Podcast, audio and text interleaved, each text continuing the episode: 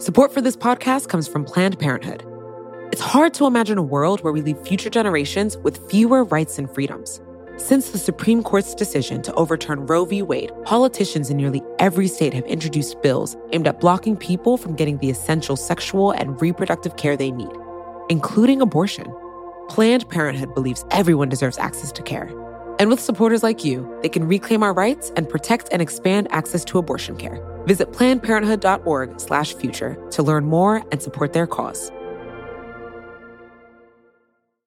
You know how to book flights and hotels. All you're missing is a tool to help you plan that unbelievable travel experience. That's why you need Viator. Book guided tours, excursions, and more in one place. There are over 300,000 travel experiences to choose from, so you can find something for everyone. And Viator offers free cancellation and 24 7 customer support for worry free travel. Download the Viator app now and use code Viator10 for 10% off your first booking in the app. Find travel experiences for you. Do more with Viator.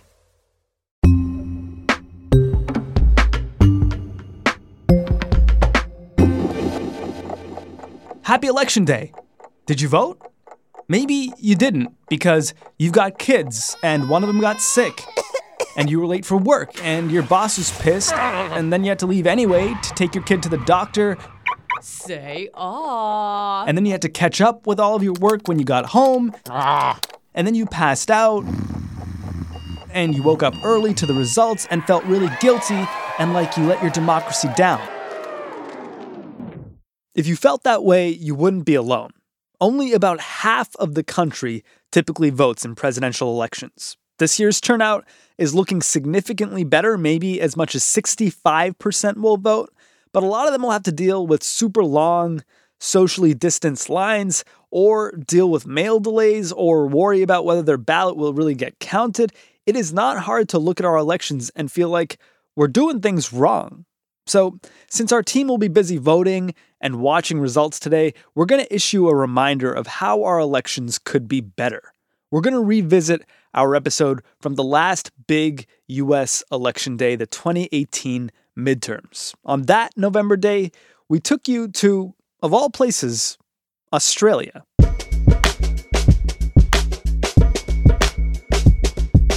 Election day in Australia is always on a Saturday, and we pioneered Saturday voting. We thought it would be more inclusive. It's a festive sort of occasion. It's usually held in schools. There are sausage sizzles. Sausage sizzles? Here they call it the democracy sausage. Democracy Sausage, the 2016 Australian Word of the Year. Polling stations have become much more than a place to cast your vote, with families and charities gathering for sausage sizzles and fundraisers at voting booths across Australia. election happening. Um, hot sausage and bread, the way to go with some onion.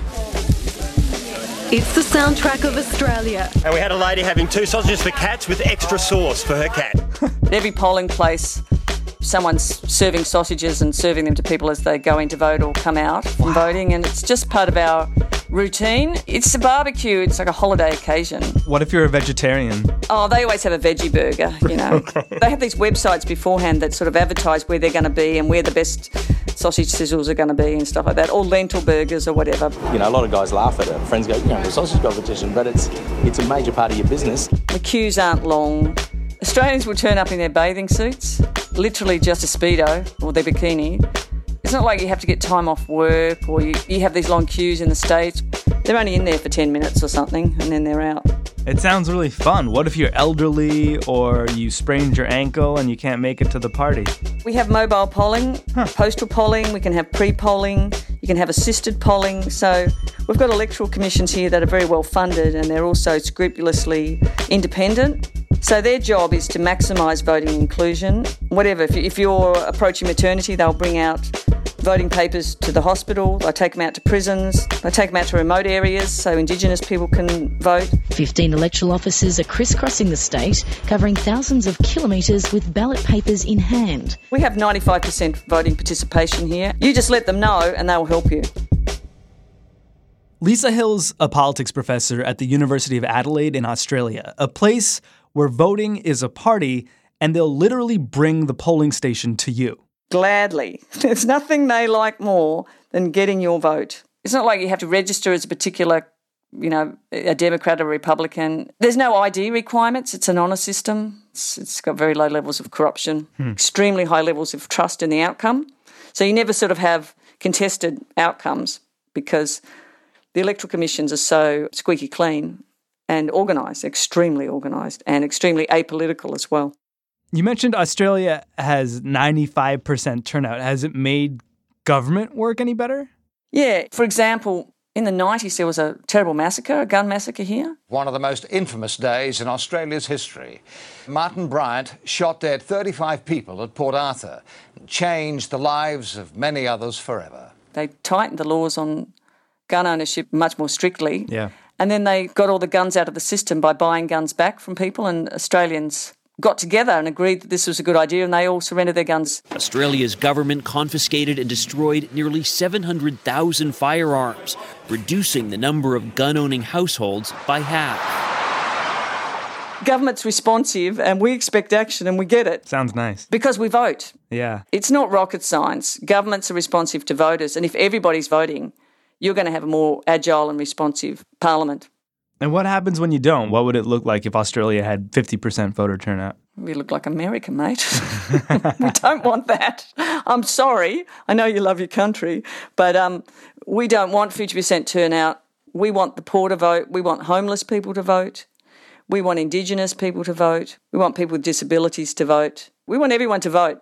What do you think happens in a democracy when, say, half the people aren't voting? Why is voting so important for the entire population? First of all, whenever you've got turnout that dips below sort of 80, even 90, automatically your turnout will be uneven. It'll just be prosperous people voting, hmm. homeowners, generally white people, people for whom English is the first language. The worse off you are, the less likely you are to vote in a low turnout election. And we all know that government just directs its attention to voters. So when the poor don't vote, the government just gives tax breaks to the rich and everything else to the rich. And middle class people as well. So poverty starts becoming entrenched. Certain minorities just can't get out of this vicious cycle of government neglect. Then they feel that government neglects them, so they don't want to vote. The more apathetic you get, the less likely you are to vote, and everyone gets themselves into a vicious cycle. Sounds like a really good reason to make voting mandatory. It is a good reason to make voting mandatory. It's funny you should mention that, Sean, because voting is mandatory here.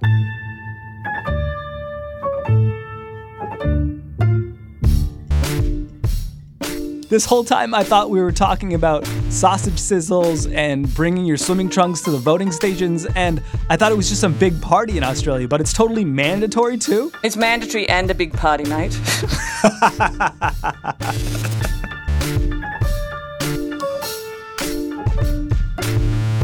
Coming up in the program, how Australia convinced an entire country it had to vote.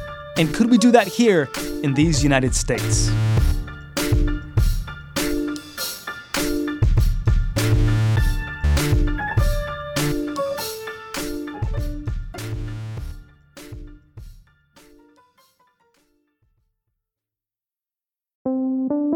Jay Explained comes from FX's The Veil, starring Elisabeth Moss. If you like spy thrillers or indeed Elisabeth Moss, then you might want to check out FX's The Veil. It's an international spy thriller that follows two women as they play a deadly game of truth and lies on the road from Istanbul to Paris and London. Oh, I'll go. One woman has a secret, same here, and the other has a mission to reveal it before thousands of lives are lost. FX's The Veil, now streaming only on Hulu.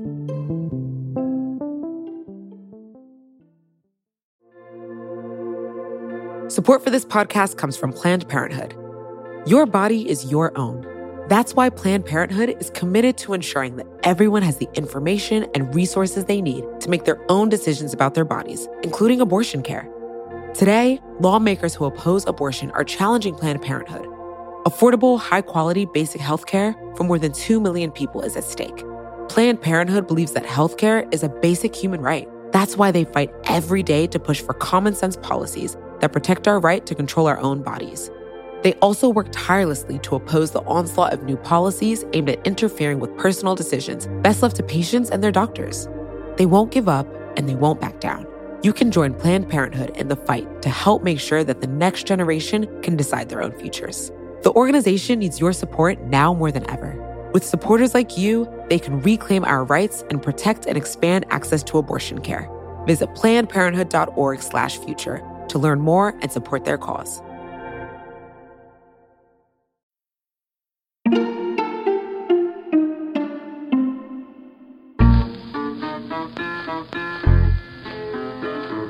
When exactly did compulsory voting pass in Australia? How did this happen? It's been mandatory since 1924 in federal elections and earlier than that in state elections. In the 20s, turnout dipped to below 60. We were freaking out. no, we thought, that is egregious. And it was debated for 15 minutes. That's it in the parliament. Everyone Wow. just says, that sounds like a good idea. So we introduced compulsory voting and it shot up 95 in the first election or something like that. How did Australia react? Were people upset? Were people pleased to immediately start voting? How did introducing compulsory voting um, uh, change the voter turnout? I think there was a bit of grumbling, but because we had compulsory voting, then we decided we were going to have really well funded electoral commissions. So we had these electoral commissions that made the elections quite pleasant and easy. We already had the Saturday voting, and then when everyone saw how turnout rose, government responsiveness got better Hmm. and it, they got more responsive to everybody. People just thought this is not a bad deal. People have to vote. What happens if they don't vote? You can't make people feel like they're criminals when they fail to vote. Sure. What happens is the Electoral Commission sends you a letter and says, I noticed you didn't vote. And if you send a letter back saying, "I Oh, sorry about that, I was sick, it's an honour system. They don't check. You don't have to give a medical certificate or I had an accident. Okay. But if you don't respond to their letter, then you get a $20 fine. Hmm. And that actually works. That's enough to make it work, yeah. I mean, because it's kind of symbolic. It's, it's symbolising that it's, it's the law. If you don't follow up, it doesn't work, but you've got to follow up in a way that's not alienating people and making them feel like they're, they're a criminal. It's not criminal activity failing to vote, but you do have to vote because we all have to pitch in. What happens if you don't pay that $20 fine? Then it goes up to $50. Uh huh. And then if the third fine you don't pay, then you get summons to court. But say there's people that are exempt. For example, if you're homeless, you're exempt from being required to vote, and also you don't get fined. But usually doesn't. People just usually just pay the twenty dollar fine. Is there any chance you could go to jail for not voting in Australia? A couple of people in the past have spent like a, a day in jail. You know, I think that's a bit much myself. That hasn't happened for decades. Okay. But it has happened a couple of times. And some people have deliberately got themselves put in jail. That's the thing. You mentioned earlier that that the government is more responsive in Australia, maybe as a result of compulsory voting, but it's not like compulsory voting will fix all your problems like like poverty and corruption, right? We've got poverty, we've got corruption, but just not as much as you. That's all. I mean, I'm very sure if we didn't have mandatory voting here, we'd have turnout levels in the 60s. It's not like we're these awesome super people that are better and nicer than everyone else. But the law has created these norms around civic duty and responsibility. It's just like a nudge. In the same way, like you're made to wear your seatbelt, you feel that it's paternalism, but in retrospect, after you have a smash, you can see that wasn't a bad idea. Because if, if you ask people how they feel about it, between 70 and 75% of Australians, no matter what's going on, they'll still say that they think compulsory voting is an okay idea. And there's always going to be around 30% that don't like it, but the feeling isn't strong enough to want to get rid of it because people aren't 100% sure they would like the results, I think. Do you think implementing a system like that would work here the way it seems to have worked in Australia in the 1920s? Yes, it would work extremely well. And I've written a paper on this, and uh, in the paper, I've argued, and I think I've shown that there's no reason why you couldn't have it because some people say there are constitutional impediments or all kinds of other impediments. You can say that all you like, it's not unconstitutional, but there'd be so much resistance because it seems like such an alien idea to people that haven't grown up with it. Your rights culture is more pronounced than ours. We're not so big on our constitutional rights and our individual rights because we're more of a parliamentary culture. It's like it was easier to take guns away from us as well. I think it could work very well in the States and it would solve so many of the problems you're having there, to be honest. Your problems would be solved if minorities voted, if the poor voted. You know, not all problems can be solved by voting, who we're kidding, but a lot of problems would be at least ameliorated if everybody voted. I can see a lot of people if if the United States federal government, for instance, was to impose compulsory voting, saying You can't tell me what to do. This is America. The federal government does not tell me where I need to be at any time or day. People always say things like, well, democracy is supposed to be about freedom. It's supposed to be about voluntarism. But, you know, I always say, well, first of all, voluntary activity is not the defining feature of democracy. Self government is. The people being sovereign. And the people really can't be sovereign if they're not all there. Mm-hmm. And then when they're all there, you get these other kinds of freedoms unleashed. Freedom to be treated without discrimination by your government, instead of government pork barreling and pandering to the well off. Freedom to have a decent standard of living, freedom to have free schools.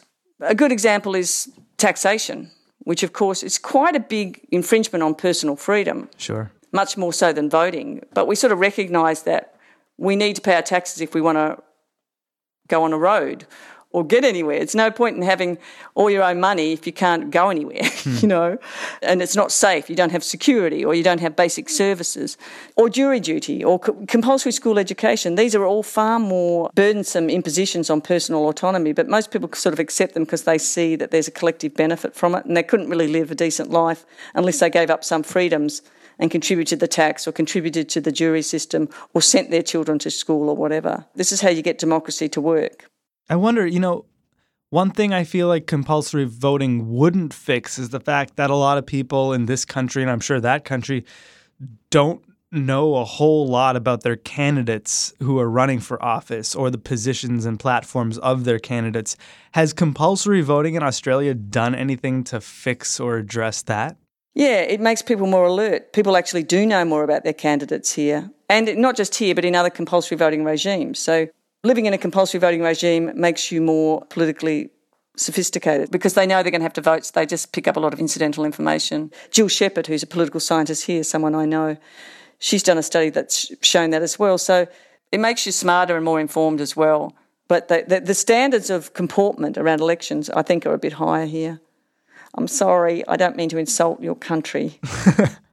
I'm not really insulted, but somehow I feel like you're not done insulting the United States. But what other countries have tried compulsory voting? It's not just Australia, is it? No, I mean, the Netherlands had it and they went along very merrily.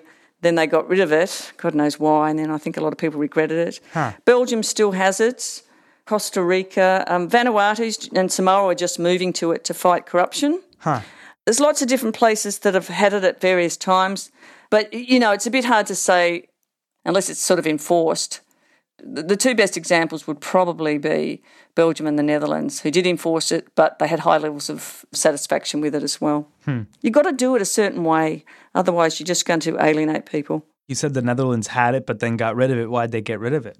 Oh, they just had a brain fart. I mean, there was no good reason. What usually happens is a party on the right gets into power and then they just maneuver to get rid of it. It's under threat here all the time by different parties that try and get rid of it. Really? Yes, because they want to control the sort of people that might vote. But here, the parties on the right aren't 100% sure it would work for them. But in other places, they feel secure that if they got rid of compulsory voting, less poor people would vote, which is true. Hmm. It's not that hard to do if, it, if it's not enshrined in the Constitution, which it isn't here, and I don't think it was there. It's just an act of Parliament. But then once you get rid of it, it's very hard to bring back in. Are there any other ideas out there, alternatives to compulsory voting that would increase turnout? Yeah, there's a million things you can do. You can move voting to a Saturday. You can put polling booths in shopping malls. You can give people incentives to vote, although that's unconstitutional in most states and, and here too. But some American states have tried it, like free donuts or a free chiropractic adjustment to vote. but all of the things that I could make a list of to stimulate turnout, if you did them all at once, you still wouldn't get the same effect that you get just with compulsory voting. That's the only thing on its own that can raise turnout into the, the 90 plus percentage range, and it's the only thing that will keep it there.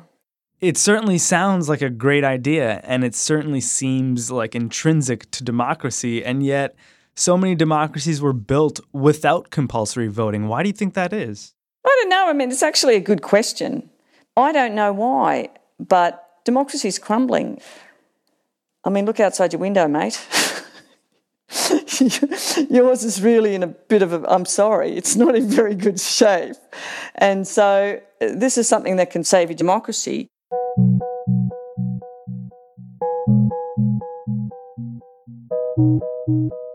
Democracy is not a constitutional form, it's an activity. It's performative, and we all have to perform it because what people forget is to be a real democracy, a true democracy of the people, by the people, for the people, has to be performed by the people, and democracy requires work. Not much work, just a little bit of work. And if everyone does their fair share, you just do it, 10 minutes, off to the beach. That's all there is. A sausage sizzle. A sausage, your bathers. I'm a swear to God, I've got pictures of people in their bathers or in a sarong or, you know, it's hilarious. It's something we all have to do so we can all then enjoy the benefits of living in a true democracy. So it's kind of a paradox. You have to give up a little bit of freedom to live in freedom.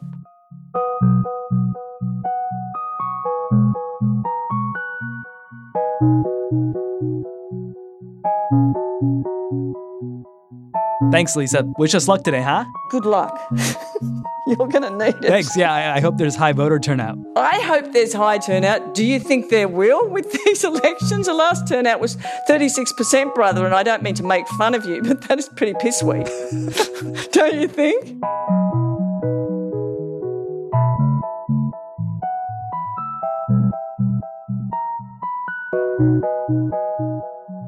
Professor Lisa Hill.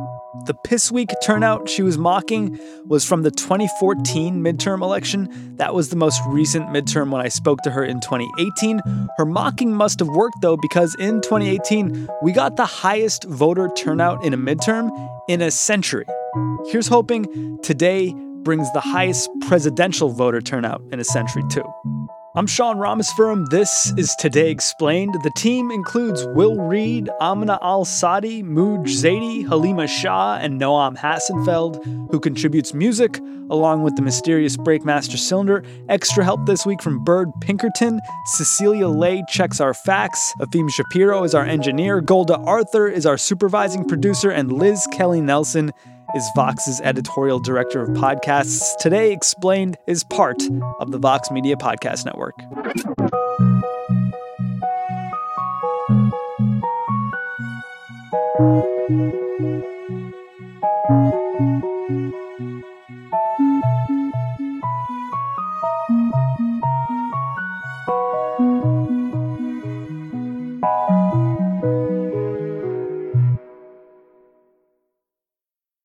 Support for this show comes from Fundrise. Buy low, sell high. It's easy to say, hard to do. For example, high interest rates are crushing the real estate market right now. Demand is dropping and prices are falling, even for many of the best assets. It's no wonder the Fundrise flagship fund plans to go on a buying spree, expanding its billion dollar real estate portfolio over the next few months. You can add the Fundrise flagship fund to your portfolio in just minutes and with as little as $10 by visiting fundrise.com/vox. Carefully consider the investment objectives, risks, charges and expenses of the Fundrise flagship fund before investing. This and other information can be found in the fund's prospectus at fundrise.com/flagship. This is a paid advertisement.